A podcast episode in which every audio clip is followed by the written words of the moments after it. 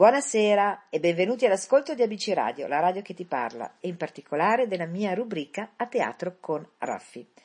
Come sempre all'inizio puntata ci tengo a ringraziare tutti voi in ascolto e stasera in particolare saluto Diego che mi ascolta da Segrate, Marina da Benevento, Iris da Enna, Edoardo da Piazza Armenina, Sofia e Cinzia da Busto Garolfo, Carlo da Bari, Ifter da Lugano. Ma veniamo alla nostra serata in compagnia e di chi ho inserito sul mio palcoscenico della vita, il balletto classico, che è probabilmente una delle espressioni d'arte più belle e sincere che siano mai esistite. Anche se con il tempo è andata un po' fuori moda, cosa che si nota dal fatto che le produzioni non sono così grandi come una volta, rimane una delle forme d'arte più apprezzate. Ed è per questo che stasera ho deciso di inserire un personaggio che è decisamente stato sul palcoscenico della vita, anche perché fino a stasera non avevo ancora inserito alcun ballerino. Peraltro, fare il ballerino, e questo lo dico specialmente per i giovani, significa fare una vita molto disciplinata e un'arte molto impegnativa. Pensate che qualche volta, a causa degli esercizi estenuanti, si possono riscontrare seri segni sul corpo, sul corpo dei professionisti, e non solo. Se avete avuto la possibilità di vedere il film Il Cigno Nero, avrete sicuramente notato quante tensioni psicologiche questa disciplina può lasciare, che nel film sono illustrate molto bene. Nel mondo ci sono state straordinarie carriere artistiche. Io non sono riuscita a scegliere tra di loro, così vi racconterò un po' di tutti e tre. Chi sono? Mikhail Baryshnikov, Rudolf Nureyev e per finire il nostro Roberto Bolle. Mikhail Baryshnikov è nato a Riga. Non è solo un ballerino, ma è anche un coreografo e attore sovietico. Lui è sicuramente uno dei grandi di tutti i tempi, ma molte persone lo conoscono soprattutto per aver recitato in Sex and the City. Invece ha ballato per il New York City Ballet e per l'America Ballet Theatre, diventando art director di quest'ultima. Dozzine di nomination e premi, sia per la danza che per la recitazione. Questi gli hanno permesso di raggiungere un patrimonio di ben quarantacinque milioni di dollari.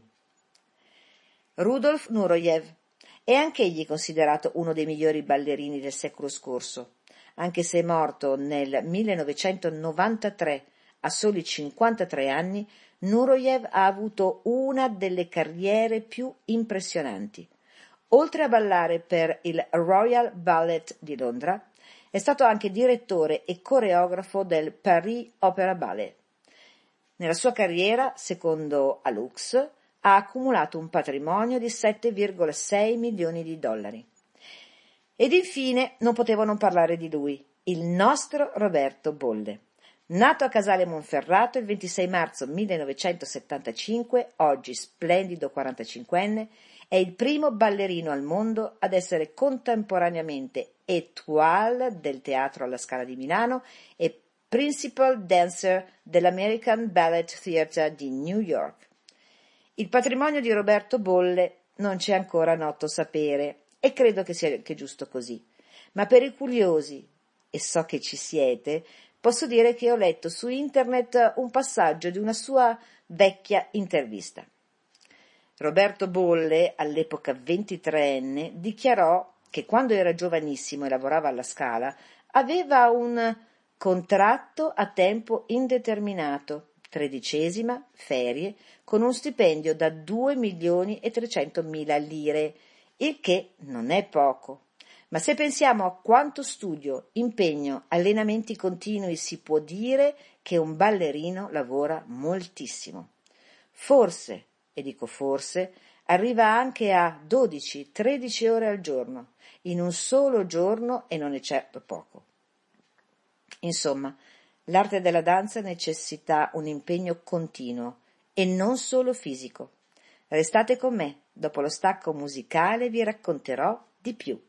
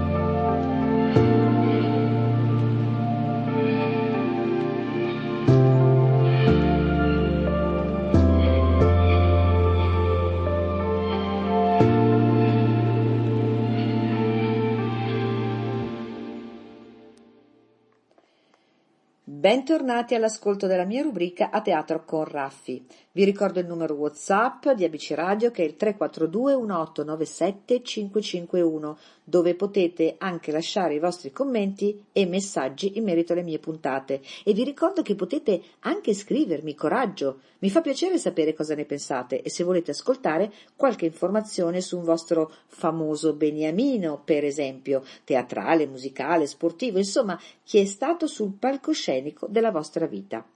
Ed eccovi la mia mail raffi con la York e tutto minuscolo abcradio chiocciola gmail punto com.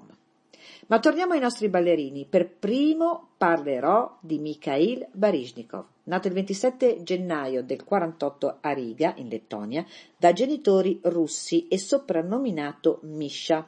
È stato uno dei più grandi danzatori del Novecento.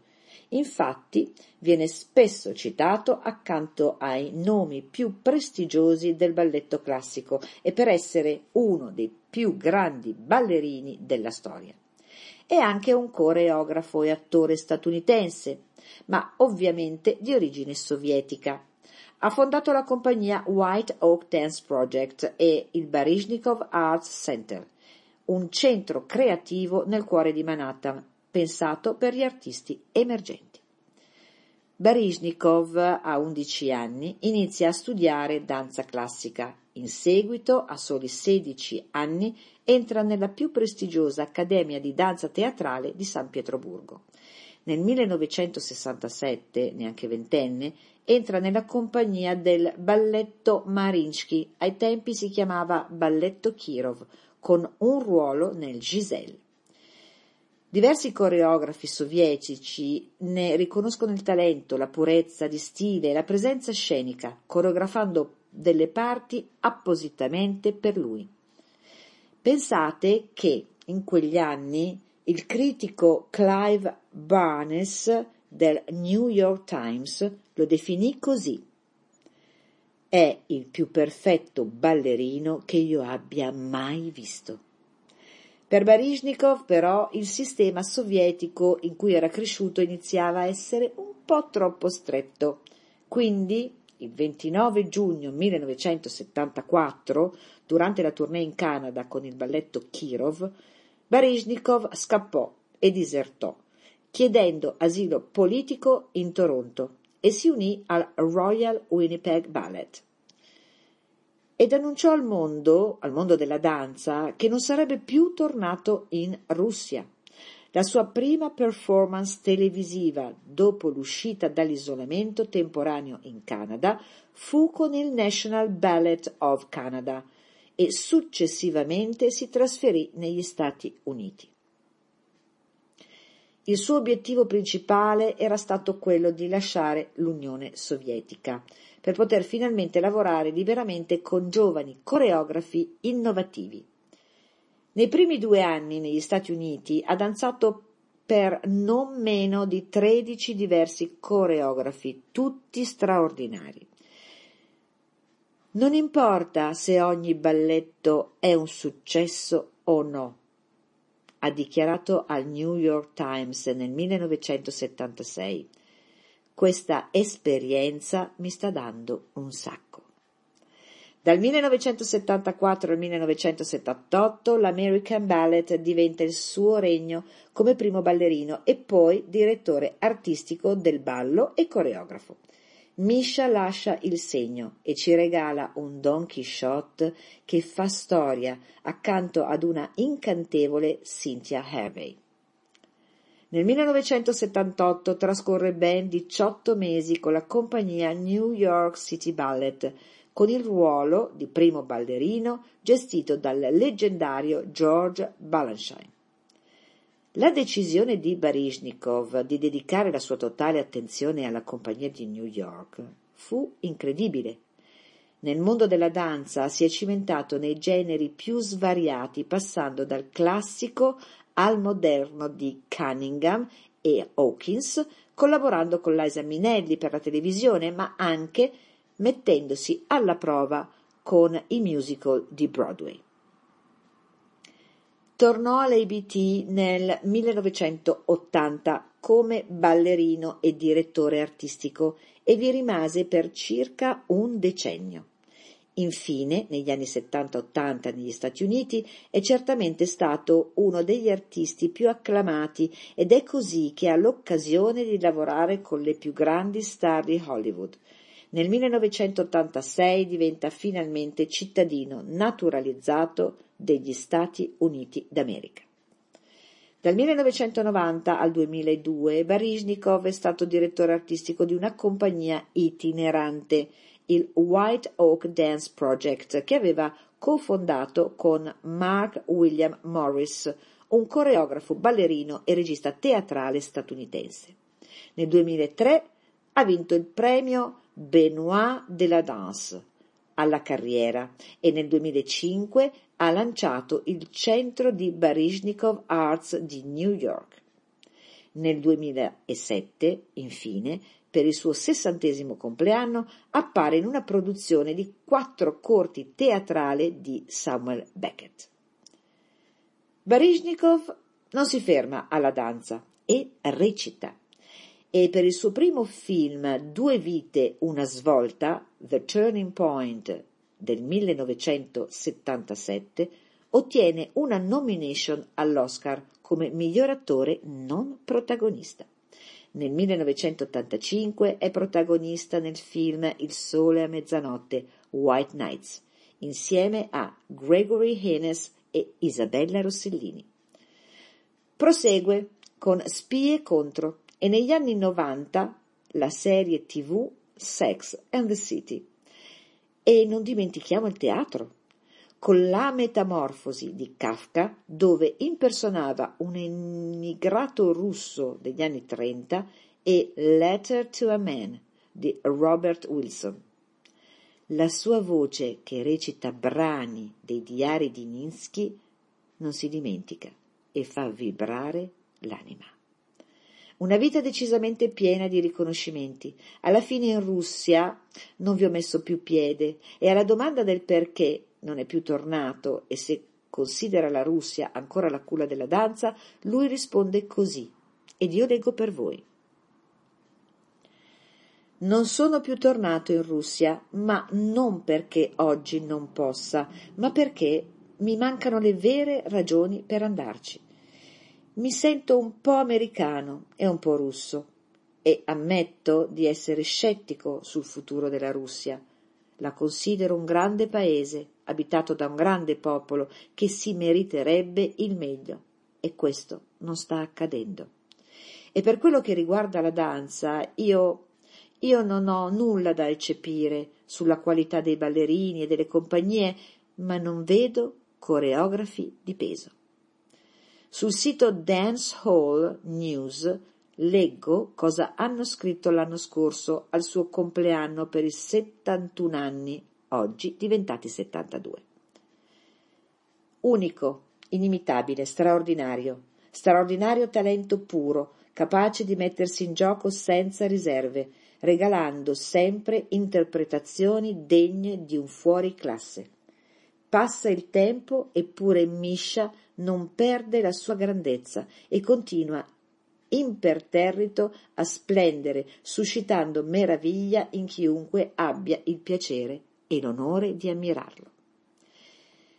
settantuno anni sono tanta vita, eppure, quando ti chiami Mikhail Baryshnikov, il tempo non passa e la bellezza intensa e intesa come pura straordinarietà ti rimane accanto, all'animo, senza intaccare l'immagine che doni di te stesso.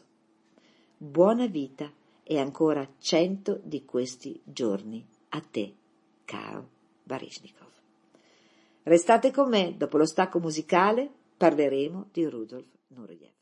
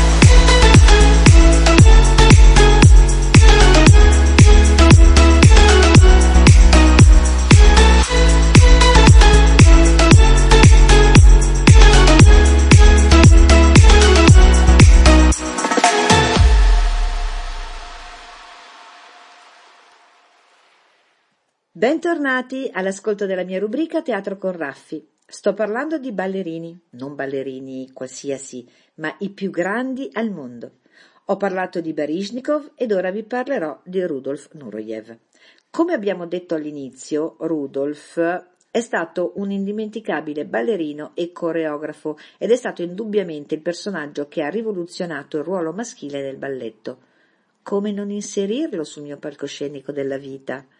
Comunque, Rudolf è nato il diciassette marzo millenovecentotrentotto in un modo decisamente insolito, cioè su un treno, in una regione del lago Baikal, mentre la mamma stava raggiungendo il marito a Vladivostok. Rudolf incomincia a prendere lezioni di danza all'età di undici anni da un'anziana insegnante che aveva fatto parte niente meno dei leggendari Ballets Russes, cioè gli stessi che avevano collaborato con personalità artistiche del calibro di Stravinsky, Ravel o Matisse. Nel millenovecentocinquantacinque entra a far parte della prestigiosa scuola di ballo del Teatro Kirov di Leningrado e tre anni dopo è ammesso in compagnia. Vi leggo parzialmente cosa scrisse di lui Elisabetta Testa in un articolo del duemilasedici. Contornato da ricchi e potenti, capi di Stato e massime cariche, signore del bel mondo e fanatici, nel profondo del suo cuore non smise mai di pensare alla sua mamma, ai suoi maestri, alla sua terra. Perché per strane, incomprensibili e ottuse imposizioni di regime, da quando il diciassette giugno millenovecentosessantuno si tuffò nelle braccia dei gendarmi all'aeroporto francese di Le Bourget, non poté mai più riabbracciare la sua famiglia, neanche scrivere o ricevere lettere. Un abominio vergognoso per un uomo che era semplicemente un artista. La Russia gli stava stretta. Un paese che non conteneva l'ampiezza delle sue vedute artistiche, la sua curiosità, la sua voglia di imparare, approfondire, ricercare. Nureyev quindi sfidò qualunque ostacolo pur di affermare la sua voglia travolgente di ballare. Senza un soldo in tasca, senza amici a cui appoggiarsi, senza alcuna certezza di sfondare, Rudolf decise in pochi minuti il suo destino. Da allora in poi la sua carriera fu un susseguirsi di trionfi che sono rimasti scolpiti nella storia della danza. Unico e travolgente fu l'incontro con Margot Fonteyn. Lei stravolse ogni ipotetica immaginazione. Margot era già quasi alla fine della sua luminosa carriera e famosissima. Lui era agli inizi del suo percorso, sconosciuto al pubblico, specialmente quello occidentale, e l'unico segno distintivo era una tecnica fuori dal comune con giri e salti mai visti prima. Quel che rese la loro coppia incredibile fu la mescolanza perfetta dei loro temperamenti. Margot era interiore, controllata, mentre Rudolf era ardente ed esplosivo. Bastò poco per far nascere la leggenda. Rudolf era una persona colta, curiosa, sensibile, con un carisma raro. «Ringraziamo il cielo», diceva, «che ho un po' di temperamento. Se non si ha passione nelle cose, ci si lascia semplicemente vivere». Con l'Italia, e specialmente con Napoli, aveva un rapporto speciale. Conteso dai teatri di tutto il mondo, fu ospite tante volte del Teatro San Carlo, dove registrava ogni volta il tutto esaurito. Indimenticabile nel millenovecentottantadue il suo Don Chisciotte e poi Cenerentola, accolti dal pubblico napoletano con boati di applausi infiniti. L'ultima volta che ballò in Italia, nell'Après-midi d'un fan, in coppia con Patrizia Manieri, prima ballerina del lirico napoletano, fu nell'agosto del millenovecentonovantuno alla Certosa di Padula, dove era ospite per due spettacoli con la compagnia del Teatro San Carlo. La sua casa però restava a Parigi ed era un concentrato di mobili antichi, tappeti persiani, tele d'autore e bronzi. Negli ultimi anni scelse l'isola dei Galli, di fronte a Positano, per vivere con i piedi nell'acqua, in una serenità almeno apparente. Il mare lo aveva sognato da sempre ed era molto simile al suo temperamento. Per cinque anni Napoli divenne il suo punto di riferimento ed Isola fu il suo luogo dell'anima. Avido di cultura, avido di vita, una vita che aveva imparato a prendere a morsi e che ad un certo punto si era spezzata, fermando il corpo del più grande ballerino del secolo, ma non interrompendo la forza della sua presenza, l'energia, la bellezza, la bravura, l'arte infinita che ha pervaso ogni suo più piccolo movimento. Rudolf è stato la stella più luminosa, ha allargato i confini della danza. Dal sei gennaio millenovecentonovantatré non c'è più. Qualsiasi cosa accada, rivoluzione, guerra, capovolgimento di ideologie, di religioni, di tutto, io devo continuare a danzare, in ogni caso, fino all'ultimo respiro. E così è stato. Rudolf, re della danza. Grazie, Elisabetta Testa, per questo splendido articolo. E se amate la danza, vi consiglio due film da vedere. The White Crown è il film su Nureyev. Il noto attore Ralph Fiennes è il regista di questo film dedicato a Rudolf Nureyev nel suo momento di ribellione e libertà.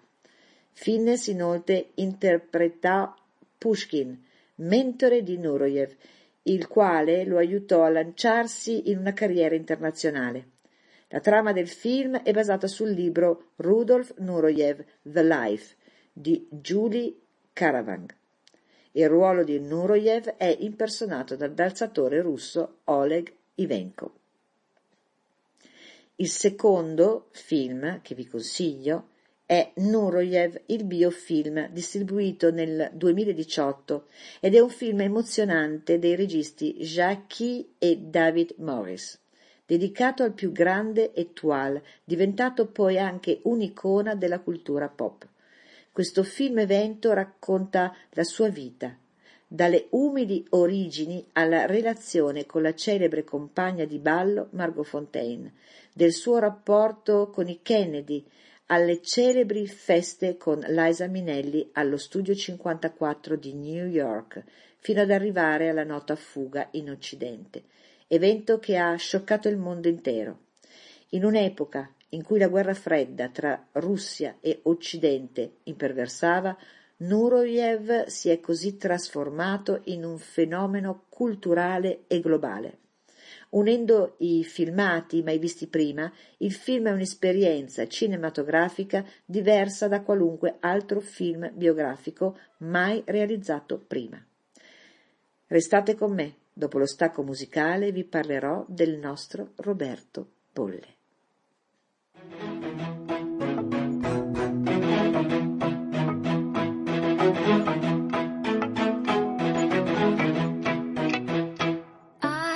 don't know about tomorrow, but I have something for today.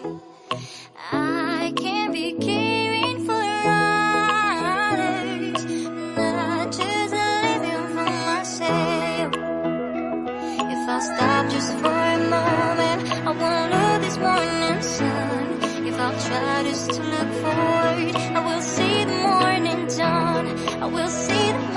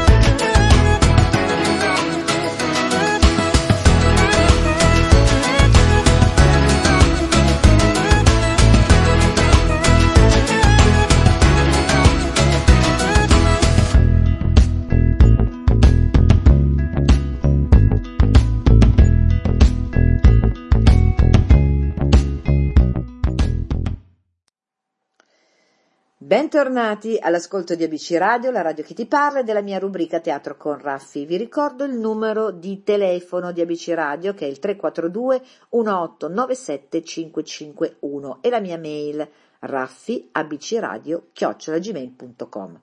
Ed eccoci a parlare del nostro Roberto Bolle, che io chiamo Bolle il Bello, perché bello e bravo lo è davvero, e noi italiani dobbiamo esserne orgogliosi. Come abbiamo detto, è nato a Casale Monferrato il ventisei marzo millenovecentosettantacinque ed è il primo ballerino al mondo a essere contemporaneamente étoile del Teatro alla Scala di Milano e principal dancer dell'American Ballet Theatre di New York. Roberto Bolle sin da giovanissimo scopre la sua passione per la danza ed inizia gli studi in Piemonte, sua regione di origine, fino all'età di dodici anni, quando decide di provare ad entrare nella scuola di ballo del Teatro alla Scala di Milano, partecipando alle audizioni che chiaramente supera brillantemente. Quindi, dopo pochi mesi, si trasferisce a Milano, dove inizia a frequentarne i corsi. Nel millenovecentonovanta Rudolf Nureyev, durante la sua ultima apparizione al Teatro alla Scala, nota Roberto in sala prove e gli chiede di mostrargli alcuni esercizi alla sbarra. E udite, udite, dopo alcuni giorni comunica al Teatro alla Scala di volerlo per il ruolo di Tazio in Morte a Venezia, uno spettacolo che avrebbe portato all'Arena di Verona. La Scala, però, e secondo me ingiustamente, rifiuta al quindicenne Bolle il permesso di accettare l'offerta del grande danzatore russo, proprio a causa dell'età acerba. Ma questo incontro segnò il destino di Roberto per sempre. Nel millenovecentonovantacinque, a soli vent'anni, Roberto debutta come protagonista nel ruolo di Romeo. In questo ruolo, nel luglio dell'anno seguente, il millenovecentonovantasei, verrà promosso sul campo come primo ballerino da Elisabetta Terabust, iniziando così una strepitosa carriera internazionale. Nel millenovecentonovantasette una ulteriore avventura si palesa per Roberto, infatti appena ventiduenne si esibisce per la prima volta al cospetto della famiglia reale inglese, raccogliendo gli applausi della principessa Margaret e della compianta Lady Diana. Danza nel più prestigioso palcoscenico concertistico inglese, la Royal Albert Hall, per una nuovissima produzione di Derek Diane, che prevedeva settanta cigni, acrobati e giocolieri. E ancora, nel millenovecentonovantotto, nel giorno di San Valentino, The Times dedica a Roberto un articolo in prima pagina. È l'inizio della sua popolarità internazionale. Nello stesso anno, Bolle danza nel Trionfo dell'Aida, che viene rappresentata al Cairo per la prima volta dopo cinquant'anni. millenovecentonovantanove, in occasione della riapertura alla Royal Opera House, inaugura la stagione del balletto con Schiaccianoci. Roberto viene invitato a ballare nel prestigioso teatro per la prima volta con la stella assoluta del balletto inglese Darcy Bussell.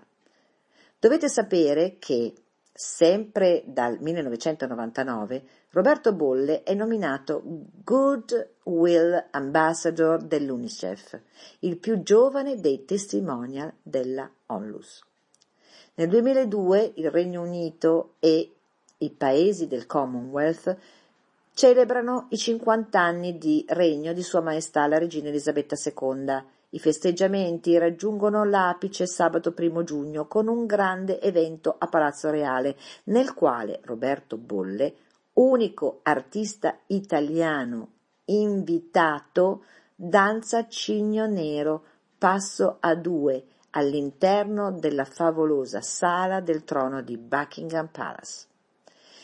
Negli anni duemilatré duemilaquattro è stato invitato a ballare in tutti i più prestigiosi teatri del mondo: Mariinsky, Bolshoi, Opera e Metropolitan Opera House, ma arriviamo al duemilaquattro. Il primo aprile Papa Giovanni Paolo secondo incontra i giovani a Piazza San Pietro. la giornata della gioventù, e per l'occasione Roberto viene invitato ad esibirsi sul sagrato di Piazza San Pietro, in un assolo su Ave Verum di Mozart, con la coreografia di Renato Zanella. Nel duemilasei, dopo cinquant'anni, i Giochi Olimpici Invernali tornano in Italia, a Torino, ed è durante l'emozionante cerimonia di apertura Roberto Bolle, piemontese di nascita, danza un lungo assolo. Lo spettacolo viene mandato in onda dalle televisioni di tutto il mondo. Nel duemilasei è anche il primo viaggio di Bolle in qualità di Goodwill Ambassador per UNICEF nel sud del Sudan. Nel duemilasette balla con Alessandra Ferri da New York a Tokyo, da Milano a Roma, passando per Amburgo, Ravello e Taormina. Arriviamo al duemilaotto, al suo galà di Roberto Bolle and Friends, che inizia ad uscire dai luoghi tradizionalmente tributati alla danza, alla ricerca di spazi più ampi e inusuali. Nascono così spettacoli unici come il galà realizzato sul Sagrato del Duomo di Milano, in Piazza Plebiscito a Napoli, in Piazza San Marco a Venezia, nella Valle dei Templi di Agrigento e a Firenze. Tutti al cospetto di migliaia di persone, ma anche serate in luoghi inaspettati, mai finora contemplati dalla danza, come il Colosseo a Roma, la Certosa di Capri, il castello di Fenì ad Aosta. Ovunque serate mozzafiato e tutte sold out. Negli ultimi anni questa formula di grande successo ha oltrepassato i confini nazionali per essere esportata all'estero, ad Atene, ad Istanbul, fino all'ultimo a New York presso il prestigioso New York City Center. Per potervi raccontare i suoi successi dovrei parlare ancora e ancora, e non mi è possibile, perciò per chi ama Roberto Bolle vi consiglio di vedere anche questo film, nato nel duemilaquindici, dove Roberto si avvicina per la prima volta al cinema nel ruolo di regista, partecipando al progetto Corale Milano duemilaquindici. È un film documentario, diviso in sei episodi, con altrettante regie. Il film è stato presentato con successo al Festival del Cinema di Venezia.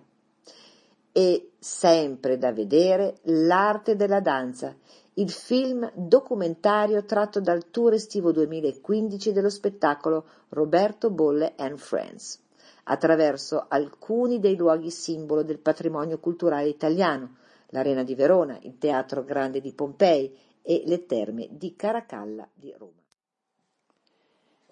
Ma arriviamo al duemiladiciotto. In occasione di On Dance, accendiamo la danza, è stato direttore artistico e performer per la prima edizione della grande festa di tutte le danze che si è svolta a Milano nel mese di giugno del duemiladiciotto.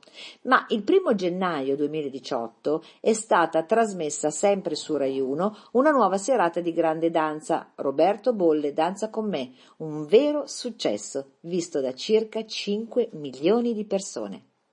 E il duemiladiciotto non è solamente l'anno di On Dance, infatti a settembre ha ricevuto l'onorificenza di ufficiale all'ordine e al merito della Repubblica Italiana. Il venti giugno duemiladiciannove un fantastico Bolle, quarantaquattrenne, insieme alla partner Hee Seo, ha dato l'addio alle scene dell'A B T di New York in uno dei titoli che più ha amato negli anni, L'Histoire de Manon, di Kenneth Macmillan.